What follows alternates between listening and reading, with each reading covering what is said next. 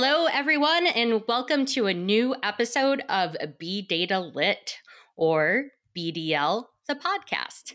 Uh, Allen and I are happy to have you back with us today. I am your host, Sarah Nell Rodriguez, and my other co host here with me, Allen. Hello, I'm Allen Hillary. Happy to be back as well. I'm excited about today's guest, and yeah, I just want to, yeah, I'm really excited. All right. I am very excited for our guest too. And I'm very happy. We're going to say happy a lot on this, aren't we? All right. Overuse of the word happy, but we are truly excited to have Jon Agnone here with us today, who is not only my coworker, uh, but he is also doing amazing things that I think are pushing ahead what people are doing with data in organizations today. Jon, welcome to the podcast. Sarah Allen, thank you for having me. And just to mix up our synonyms, I am overjoyed to be here. There you go. That is thrilling, Jon. Thank you for sharing that. Oh, and, and you know, and if you don't mind, Jon, for the audience, can you just tell us like how to pronounce your name in Italian? Uh, yeah. So uh, the the boring, you know, uh, anglicized version, Jon Agnone, can easily be translated to Giovanni Agnone, but I don't I don't go with that. All right. Yeah, we just have you ever gone with that? That's kind of fun. No, I mean it's an alter ego for holidays and family events, of course. But no, All right, well, no, Halloween is that. Halloween is coming up, so I know I got to get ready. That can be your Zorro type name, you know. nice. Giovanni, thank you for being here today. Oh, please. I will I'm going to stop responding. no, Jon, thank you for being here. Uh, Jon, uh, we are coworkers, but we normally wouldn't have really overlapped in communication uh, at Salesforce. Can you tell people uh, who you are and what you do today? sure. So, um, bit of a long-winded response, um, but um, so I am uh, currently the senior director of what is about to be renamed as People Analytics Delivery and Insights at Salesforce. Um, formerly, as of before this Monday, I was the director of People Analytics at Tableau. Um, and for those who don't know, uh, Tableau was acquired by Salesforce uh, a wee bit ago uh, before Slack, which was the recent acquisition. And so, um, in the process of continuing to um, get everyone at Salesforce excited about Tableau, particularly in HR. Um, but we'll we'll get into more of that later. We will for sure. And the reason why I said that we typically wouldn't have overlapped or even met but I started talking about the role of HR and data literacy and was really doing some personal research on it and trying to quantify uh, what turnover numbers could be. And my boss, Matt Ryan, I'm going to have to tell him he's getting a shout out on this though. Nice. Uh, introduced me to you. And it just started some great conversations about the role of data, not just in your job today, but also in the roles of our customers. Yeah, well that's a that's a fun connection because I and we should continue to make sure that we say Matt Ryan as much as possible on this. Uh, I got connected with Matt through a former um, uh, colleague, I just even still a colleague, someone I've written a few published articles with on environmental policy.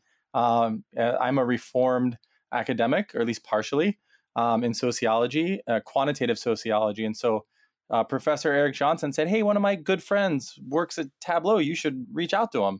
And here we are, Sarah. Talking about Matt Ryan. Love we are it. here talking because of Matt Ryan. Uh, Allen, do you have any connections to Matt Ryan? Um, I don't think I do, but I do have a question for Jon or Giovanni, but I know he wants to be called Jon, so Jon. so for the audience, for the audience, could you explain um, what exactly what people analytics is? I think a lot of us know in the HR space, but um, it'd be really good to get some more insight as to how you see your role. Yeah, sure. No, it's a good question, and it's like when when I talk to people who don't really know about data, which is probably not your uh, your listeners, um, I always refer to it as navel gazing, right? So it's you know we are like an internal research and consulting body inside of a company that helps folks, uh, particularly leaders, um, make data driven decisions. Um, you know, help them make decisions about hiring, retention, you know, understand, you know, how their workforce is feeling about things, um, help to identify areas of concern. Um, I really think about us as like being like um, just thought partners and, and help uh, help leaders really understand how to make the best decisions and then the implications of those and tracking the impact of those decisions over time. Yeah, and what data points are you using to collect that information? Because when I looked on the outside looking in, um, trying to understand. I. I have an understanding that it's what your role is probably doing is looking at the workforce. I don't know if you're using demographics to look at it, or if you take, or probably it sounds like you're also maybe taking some employee surveys and analyzing that data as well. So, I guess what are some of the goals like some typical organizations are doing with their people analytics? Yeah, Allen, good question. So, I mean, the number one source that you have in people analytics is your base HR data. So the like most prominent platform in terms of like notoriety now and kind of a market leader is Workday. Um, and so Workday is like our number one source of data. So you know you, they're big database um, that um, can also be used. It's not just a system of record. It's actually like an ongoing like you know daily use portal with insights and excuse me and dashboards reports. But we use that. We pull the data out of there um, to look at things, you know, in a point in time perspective. So like, hey, like what are the, you know, what's the female representation of leaders today, right? We'll also look at things historically to say, hey, over the last 12 months, what's our trending 12 month turnover? Um, so you don't just look at things at a point in time, you know, you aggregate over time. This is where Tableau becomes really powerful and helpful as a tool in our field. And then you also have the ability to say, hey, what's going to happen in the future? Because everyone likes a soothsayer, right? And so um, you do your best to forecast either, you know, what's your attrition going to be and, and, and how do you need to staff up on the recruiting side to, to bring in necessary headcount for backfill and to grow the organization. So, so yeah, uh, Workday, H, HCM, HRIS systems, those are like your number one source. But also, I think at one point in my prior role at the Gates Foundation in people analytics, we had like 15 different data sources in HR, right? So there's so many things. Like sometimes your benefits data is in, in another system, your security or badging data or your facilities data is in another system. Uh, survey platforms, you know, you might have multiple of them. Um, you know, different platforms doing your exit survey versus your onboarding survey or your employee engagement survey or an organizational network survey. So um, we we're, we're kind of we're, we're little data hackers too is the other thing that we do in people analytics. Um, so we're always munging and and making things work. Would you say that's typical though to a lot of hr teams or do you think some of those things you just described and what you're looking at uh, do you think you're ahead of the curve or strictly in the middle? In terms of like the various sources and things you look at that and also the metrics you're looking at. Yeah, you know, um, spent a lot of time when we were at the Gates Foundation because it was really early on in people analytics, and we were just trying to constantly figure out like where do we sit compared to everyone else, right? Like how are we measuring? What are we doing?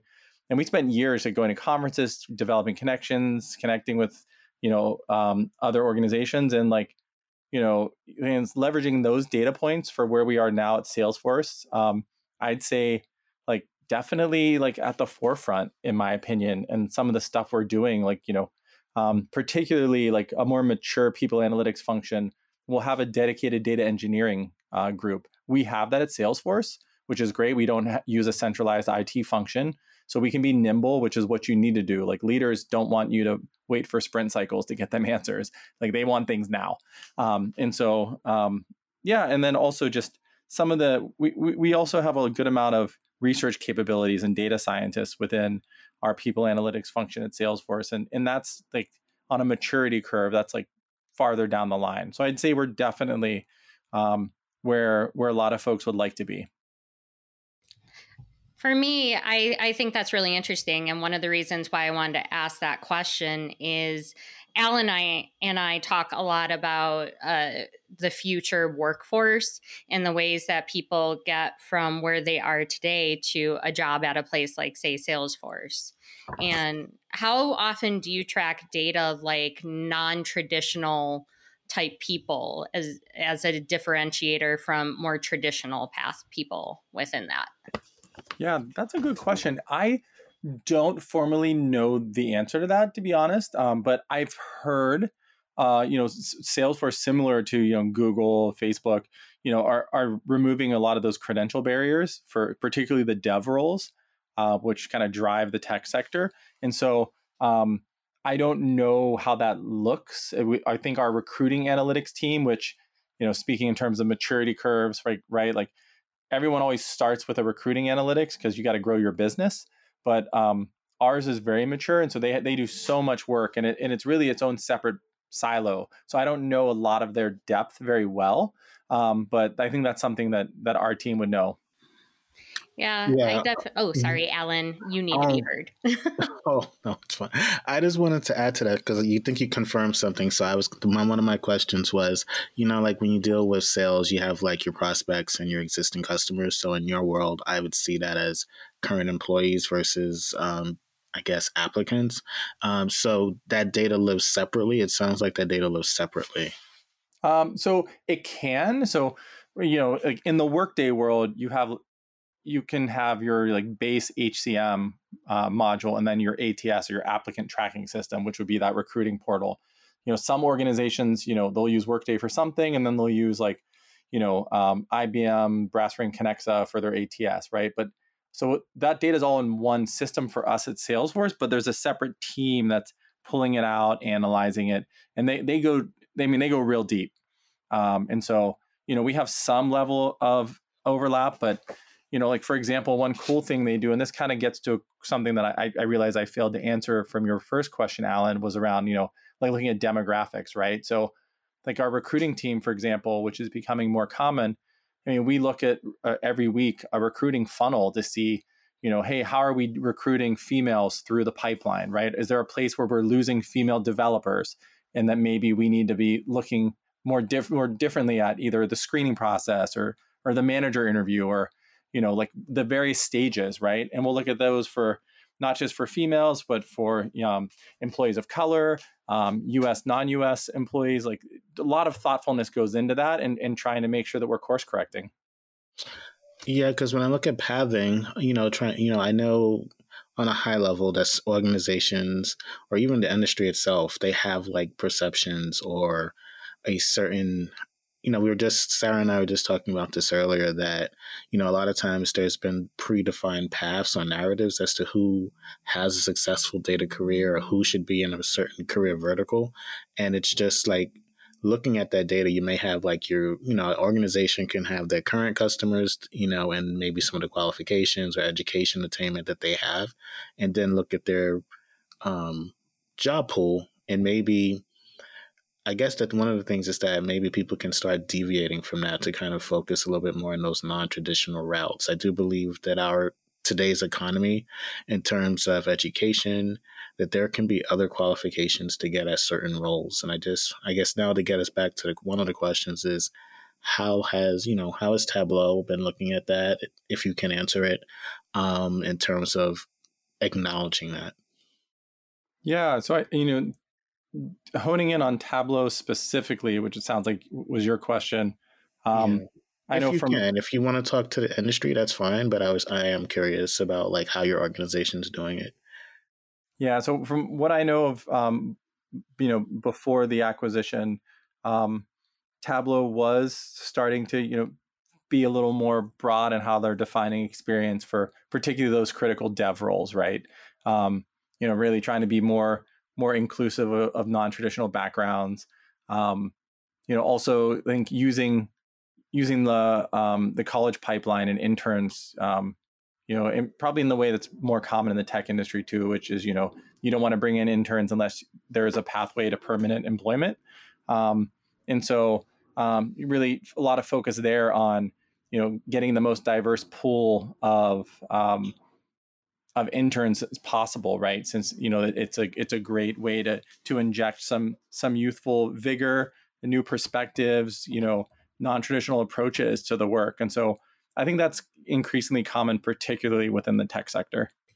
So I want to make it a little more personal and kind of focus on you a bit more, John. Uh, people analytics and HR historically hasn't been as data driven or focused as what you're describing right now. What about you? Have you always been into data? Ooh, I, I like that. Uh, yes, uh, great question. um, I from yeah, I remember just like, and I think we've probably talked about this separately, Sarah. Like, where my first job was um, um, first like really paid job that didn't involve like cutting someone's grass or helping them with landscaping or groceries was uh, a paper route when I think I was in sixth grade. And the first thing I got excited about was I'm going to get forty dollars a month to deliver these papers every day, which means I can go buy baseball cards. And I loved baseball cards because there were stats on the back, and like I just ate it up. I loved the stats. I loved like baseball cards, and I don't even love baseball, but I just loved baseball cards. Um, and just like the idea that like you could split those stats by like how they were doing like versus left-handed pitching or right-handing i was like that's amazing like i'm in i want to know about that and so i started getting really into like any anything that would give me stats um, it was just great and like really enjoyed math and and numbers like and even today like and people always make fun of me for this, but I love doing my taxes. I do it like, as soon as I can. Okay, so you know what? I'm like, no, it's I used I, I used to be like that too. I, I love mean, it, Allen. You're my guy. The only reason that I have lost that, I guess, vigor for it, I blame it on the pandemic or just like other things. But no, I used to love doing my taxes too. Do you use TurboTax? No, this is this is where again it's gonna like probably make you sad. Like I love doing by paper. Like I still? I still submit my PDFs. Like I just like oh, okay. I, I, like getting into the documents. Like oh, total nerd fest. Um, eat it up. All right, so someone has actually trumped me on so no, no, no like it's not a competition. Not a I don't even know though. what to say to either of you right now. that you both get joy from taxes. I think you are in a very minor demographic on that one. It's oh. to calculate. It's the calculating and just figuring out. You know, and it's not even that. Um, taxes. I don't think are that. What's the word? Um um, it's not that complex. Well, some of it is, but most of it isn't actually. I don't know if you agree, Jon, but no, totally. They're like story problems, Allen. Right? You're just like, and they usually send you down this like deep well of like other documents to ultimately tell you you you're, you don't qualify.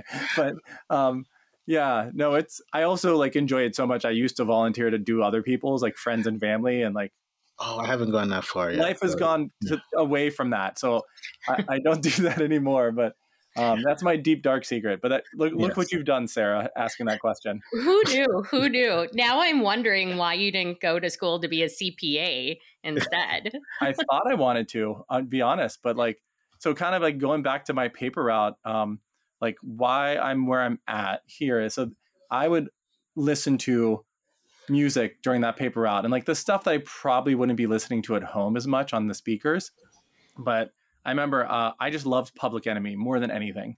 Um, which like really, as I got into college, I was like, I want to like I want to study like civil rights movement. I want to study um, you know social movements in general, and like I found my way to sociology and studied that quantitatively and wanted to keep doing that in grad school. And I just love data about people and census data and that ultimately led me to this work, which is why I love the diversity, equity, and inclusion space because like that stuff that I've been interested in for like what 30 some years. Wow. Yeah, speaking of that, since you brought up DE and I, what um like how do you feel organizations are now leveraging data to help with their with diversifying their workforce number one like how do you feel like that's been hap- going because and i will preface it with this statement it's like i know there's been a lot of tech industries that have promised to diversify their workforces um, like five years ago and they've hit the five year mar- five year mark and they haven't hit their goals. So what are your comments on that?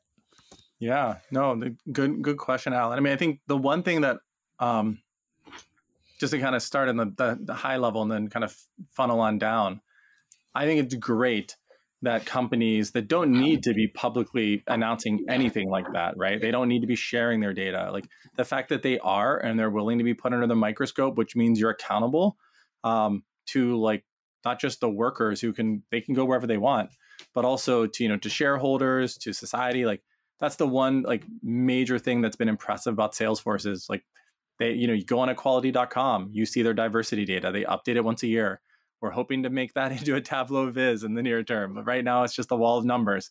Um, and you know like they own that data right? Like they own their targets around hiring and um, that's stuff that some people some companies are really risk averse around.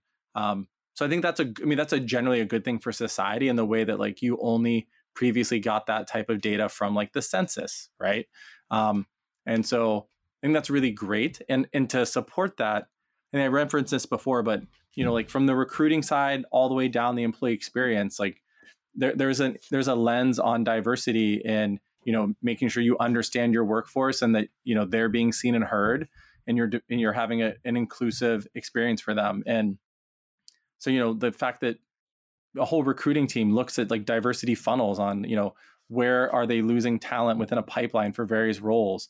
You know where like does sales need to focus on which has a different set of you know constraints for their talent pipeline versus marketing versus uh, developers versus hr um, so there's just so much data there and so much interest which i think is really beneficial. Not to mention like how the internal employee experience is being uh, engaged with right? So like when you have employee surveys you know there's a lot of thoughtfulness given to whether women are having a different experience than men whether um, you know em- employees of color having different experience than than your white employees. And you know and then d- digging into the nuance there um, all the way down to attrition right? Like who are you losing and why? From what roles? Like does it signal you know canary in the coal mine so to speak? Um, and so i just love the amount of attention on it which is like why i started working with data in the first place is to be able to like uncover things like that and, and try to you know try to course correct so yeah. you you told us your story of how you got into data, starting with baseball cards, all the way through listening to Public Enemy, and then um, obviously civil rights movement, and led you to where you are right now. And I think all these points that you just told us really show us how much you are invested in what you do and how much you care. I wonder how can people when they're in a role like this or other people analytics departments how can they make sure that they are remaining unbiased? And if you have to report on something as important as dei how do you make sure that you are truly showing the data? What would you say people uh, should think about while doing that? Yeah good question. I mean just one simple story from early on in my career, um, you know, working on you know, some early diversity, equity, and inclusion dashboards um, using Tableau, which was fun um, and still is fun. Um, you know, it was a common practice to, you know, kind of alter the denominator so that you know if you only have, let's say, two thirds of your employees self-identifying um, their race, ethnicity, you only report on those two thirds. And so you'd say, hey, 50% of our employees are white. But actually, it's less than that because you only know that information on two thirds, right?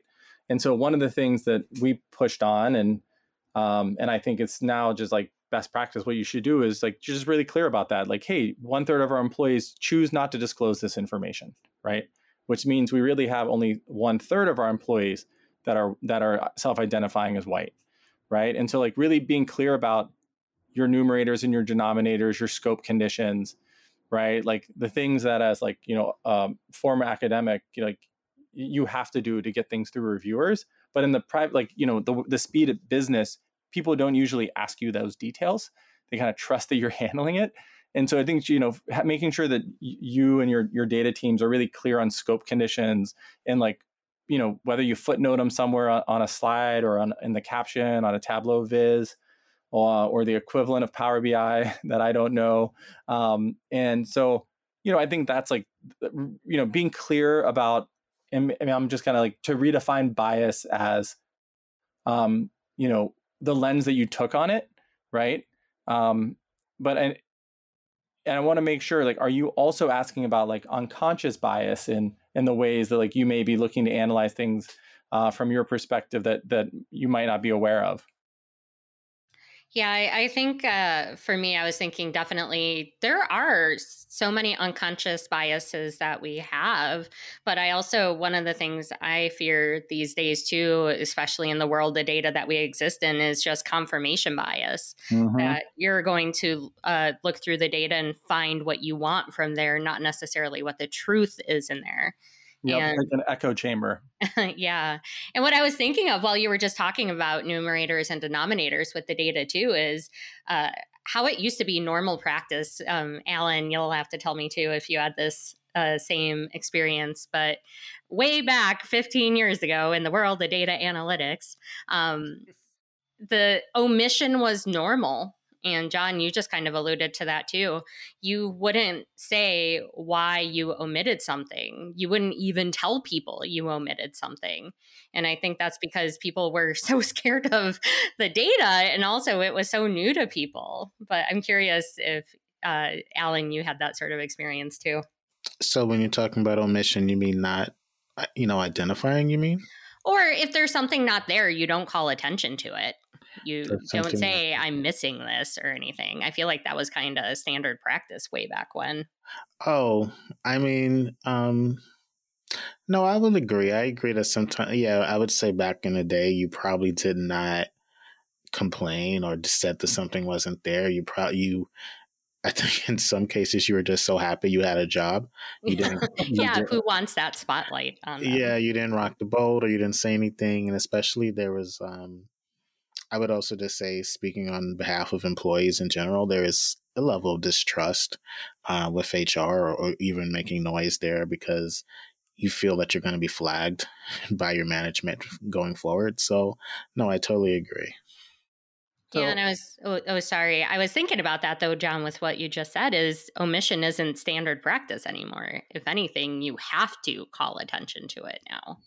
Yeah. Yep. No, totally. And I, and I think, you know, one other thing you mentioned, um, you know, kind of got me thinking, which is, you know, since people analytics largely is supporting leadership decision making, you we and we've had this happen in the past. I'm I'm, I'm not saying in current my current job, but in, in prior my career, you know, where people will say, "Hey, we we need evidence to support this or that." Right? Where you're kind of on a fishing expedition because they've made a decision and you need to be in a decision support mode, right? Where you don't necessarily feel great about that as a data analyst being told to come and find support for something. You usually want things to be a little more data driven. Um, yeah. But it is a reality, right? Like you said, Allen, like, so, you know, you, you sometimes you just need to, you know, say, okay, like I, I work here. This is the question I've been asked. And actually was talking to someone in a mentorship capacity earlier today about this very topic and i feel like that's where it's incumbent upon you know us as an internal research body to say okay well yes i hear what you want but let me see what i can do and it may or may not offer the support for what you're asking but this is how we approach things right? Being comfortable enough um, to kind of push back a little bit um, and I think, you know, seasoned leaders will understand that. And because it's it's not a no, but it's a no comma but here's what we can do or here's what we can show support for. Um, where I think is really where you also like earn your stripes. Yeah. I think oh go ahead, Allen. Oh no, I was just thinking um, you know, one of the well, I don't know if it's unconscious bias, but we'll put it in that category for now. But like sometimes geography can end up playing um, a limiting role of opportunity for some. Um, it can be like in some cases, a company can be headquartered in a particular let's say the you know east coast or west coast or even within the state itself you know sometimes the company can be located in a suburban area. It's going to cause more commuting time for people and just some of the high level nuances there is that a lot of times people of color and are, are more in urban areas versus deep suburban areas. And so like i'm just wondering now like with you know where we at right now with the pandemic and then some comp- most companies now are being lax to where people can work like what trends are you seeing um, in the industry or the space in terms of um, recruitment and the pipeline opening so to speak? Yeah. Allen i mean great question and spot on. I mean i think what we're seeing for the companies like salesforce that are being intentional about you do not need to come to an office, right? Like I think that ultimately even post pandemic, 95% of our workforce of 65,000 plus is going to be distributed and primarily working from home, right? And so the benefit of that, which the leadership's been really vocal about, is you can go get people uh, to work for you who were in previously untapped markets, right? Like where you know, like you know, the the tech sector has traditionally been in places that are not the most diverse, right? Like everyone knows that, and being able to in, be more inclusive for who you're recruiting and and having you know a positive experience um, at at an organization can kind of can happen, um, which I think you're also seeing. I was just reading an article. It was in the New York Times around like previous to the pandemic. You know, like most of the tech jobs were in like five cities in the U.S. Right, Seattle, San Francisco. It was like Boston, New York, and Austin, or something like that. Right, maybe. Um, and all then there's been a just a, more of a flattening of where all the openings are because people can work from anywhere now, right? And so I think that that's a, been a great equalizer, like a positive thing to come out of the pandemic for sure. Yeah, I would agree with you. I mean, I'm an example of that. I've been doing nothing but moving during the pandemic. and it's because I'm allowed that privilege. And I think prior to the pandemic, uh, a lot of people weren't allowed that privilege at all.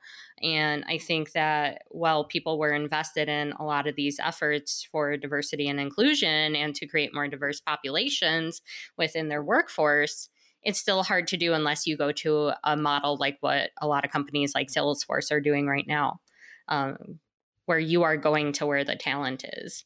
Um, I think that was one thing that I had a boss, and I'm also not at the current or previous, I'm not going to say what workforce, but he didn't care where the talent was as long as he was getting the right talent and making sure that he was doing the right things to get that talent too.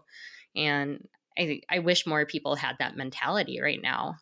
Um, because it's still a change. And Allen, you were talking about how it's by region, but I would also say it's by industry too. Like certain industries are only going to recruit certain kinds of people and not really look for a diverse talent of a pool, you know? No, I totally, totally agree with you there. Um, and also, you know, Jon, I have another question for you. Like now that Sarah's brought that up, like, you know, you know, this is Be Data Lit, and so, you know, like, how are organizations like quantify not quantifying but like how are they categorizing their workforce in terms of data literacy like who is data literate like what does that mean um like how do you have data around that to kind of start you know quantifying that big spotlight on jon mm, um, we can uh, bring uh, yeah. in Giovanni if you want to answer this. Uh, no, we'll, we'll, we'll leave him out of this for now, Allen. He's he's real mouthy.